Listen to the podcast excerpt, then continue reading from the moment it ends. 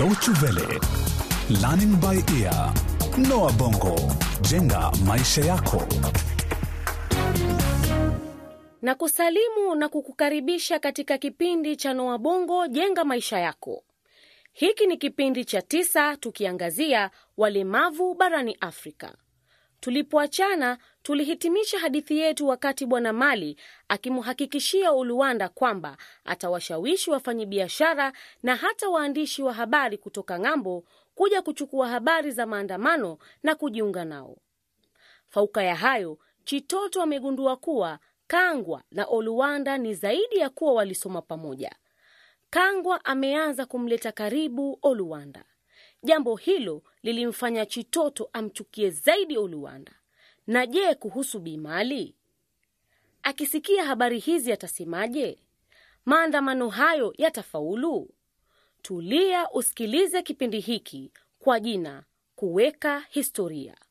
Tunalifungua jamvi asubuhi mbichi nyumbani kwa kina Oluwanda. Oluwanda, kijana wangu, ah, una nguvu za ndovu kumi na moyo wa simba. Ni ngumu kufikiria kuwa unajifanyia kila kitu peke yako, na ilhali ni miezi michache tu ulikuwa umekufa moyo bila tumaini la kutimiza ndoto zako. Najua mama, lakini nisingeliweza peke yangu bila wewe. Kuhusu ndoto zangu, nataka kukuambia kuwa nimepanga kumuoa Kangwa. Mungu wangu, alhamdulillah, habari njema hizi bwana. Ah! Usilie mama, Mwanangu. na si hilo tu. Iwapo tutafaulu na haya maandamano au la, nitarudi shule. Nataka kuweka historia Maganye kuwa mhandisi wa kwanza kutembea na magongo. Nimefurahia sana mwanangu, kama mamako.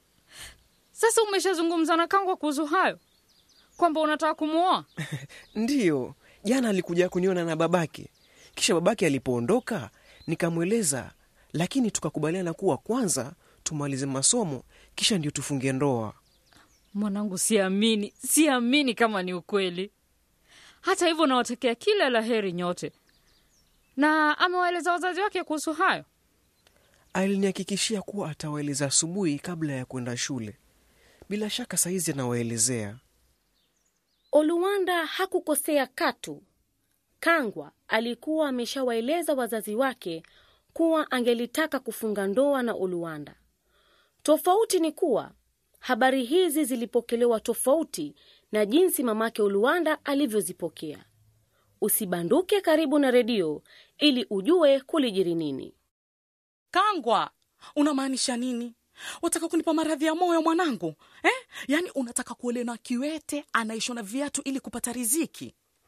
Mama Kekangwa, eh? mke wangu, huko sasa ni kukufuru. Nimekutana na huyo kijana na sikuona ubaya wake. Nyinyi wawili mumepanga kuniangamiza, si ndio eh?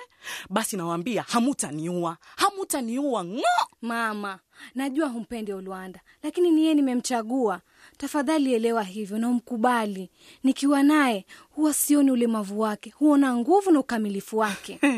Utakosaje kumwona mkamilifu na yeye ashakuroga mwanangu Kangwa? Usharogwa, hamulioni hilo jamani eh? Yule anakodolea macho huu utajiri wetu tu. Siwezi kusimama hapa na kusikiza zaidi. Mama, sio kila mtu mwenye haja ya mali na pesa eh? Wengine wanataka kunufaisha maisha ya wenzao. Basi naenda zangu shule. Kwa heri baba, tuonane kesho kwenye maandamano. Sawa mwanangu, tuonane huko, na ni kama nilivyopanga, itakuwa sherehe kubwa. Shukran baba, natamani mama angelikuwa na mtazamo kama wako. Kangwa alifulizia shuleni na moyo mzito, lakini kabla aingie darasani mwake aliitwa na mwalimu mkuu. Alimwendea Binina na shauku na dukuduku moyoni. Nimepokea simu nyingi kutoka kwa wanahabari na wanasiasa wakitaka kujua zaidi kuhusu Rwanda. Inaonekana maandamano haya yamesubiriwa na wengi. Nataka mjue kuwa kesho nitajiunga na nyinyi, mimi na familia yangu. Najuta kumfukuza Rwanda shule, labda hili litampa ufunuo zaidi. Ah, asante mwalimu, asante sana. Nina hakika Olwanda na walemavu wote Maganya watakushukuru. Kweli Kangwa, ni hayo tu, unaweza kurudi darasani. Asante, kwa heri mwalimu. Kangwa hakuamini masikio yake. alitoka afisini mwa mwalimu mkuu na tabasamu kubwa, akirudi darasani mwake. Katika soko la Maganye, walemavu wengine wakiongozwa na Wema, mlemavu na mzazi wa watoto wawili, bado walikuwa wakimsumbua Gidi kuhusu mkutano wa maandamano uliopangiwa keshowe.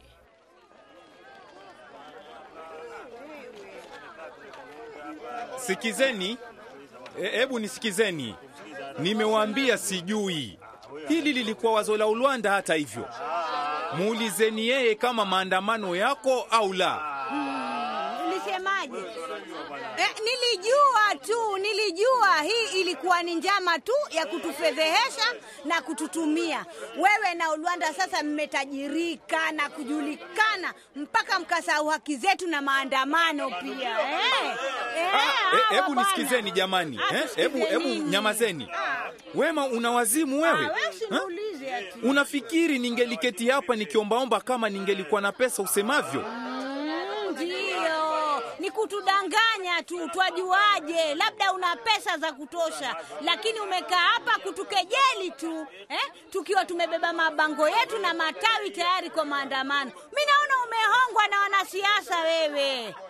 Ah, Olwanda yule iwaja jamani, mwamuona? Olwanda iwaja na askari ameshikwa. Mimi na- ah, namwona ameshikwa, simo mimi, simo si, ah, ameshikwa. Mumuone, tuondoke. Wema, ngoja. Ah, subirini jamaa, hebu tulieni. Ah, nisikilizeni jamani eh? Yule ni Inspekta Joe kutoka kituo cha polisi cha Maganye. Mbona munamwogopa? We, si walemavu. Hakuna makosa muliofanya. Tuna haki ya kujumuika pamoja hata kama sisi ni walemavu. Ndugu zangu, nina habari njema kwenu. Habari zenu jamani. Kibali chenu cha maandamano yenu kesho hiki hapa. Hata hivyo, tutakuwa hapo kuhakikisha sheria, amani na utulivu unadumishwa. Inaonekana kilio chenu kimefikia watu wakubwa serikalini. Kila la heri hapo kesho jamani. Sasa si mnaona mambo haya eh? Mimi nilijua mambo ni kama haya.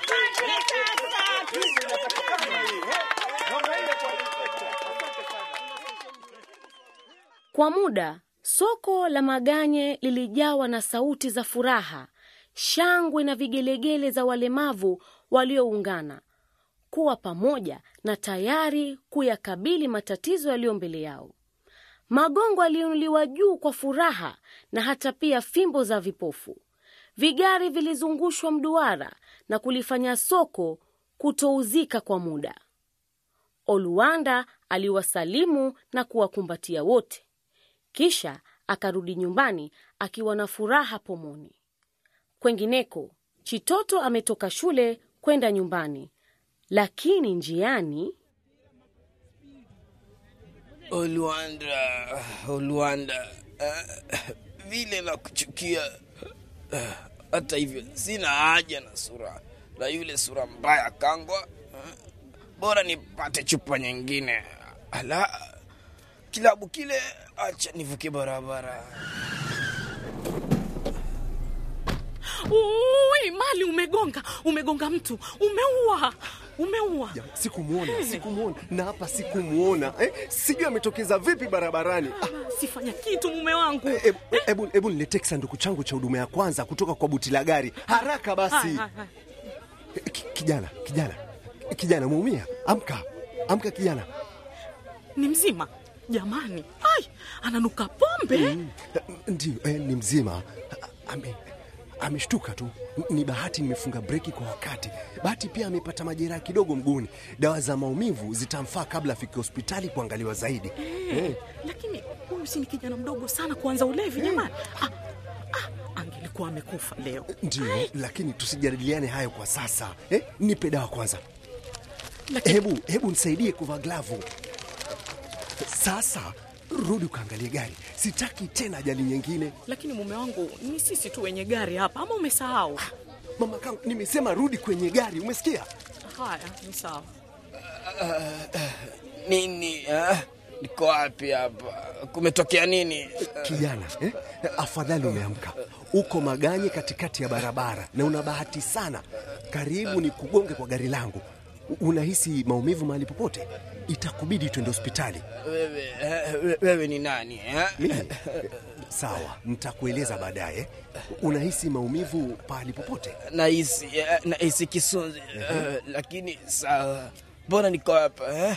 Hebu njoo twende hospitali, nitakujibu maswali yako yote. Mama Kangwa, ingia garini, twende.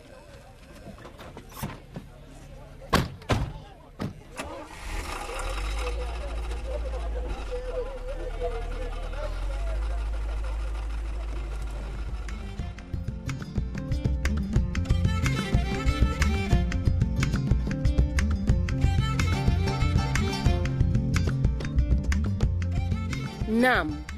Na wakati Bwana na Bi Mali wakimpeleka Chitoto hospitali, tunatamatisha kipindi chetu cha tisa cha walemavu barani Afrika.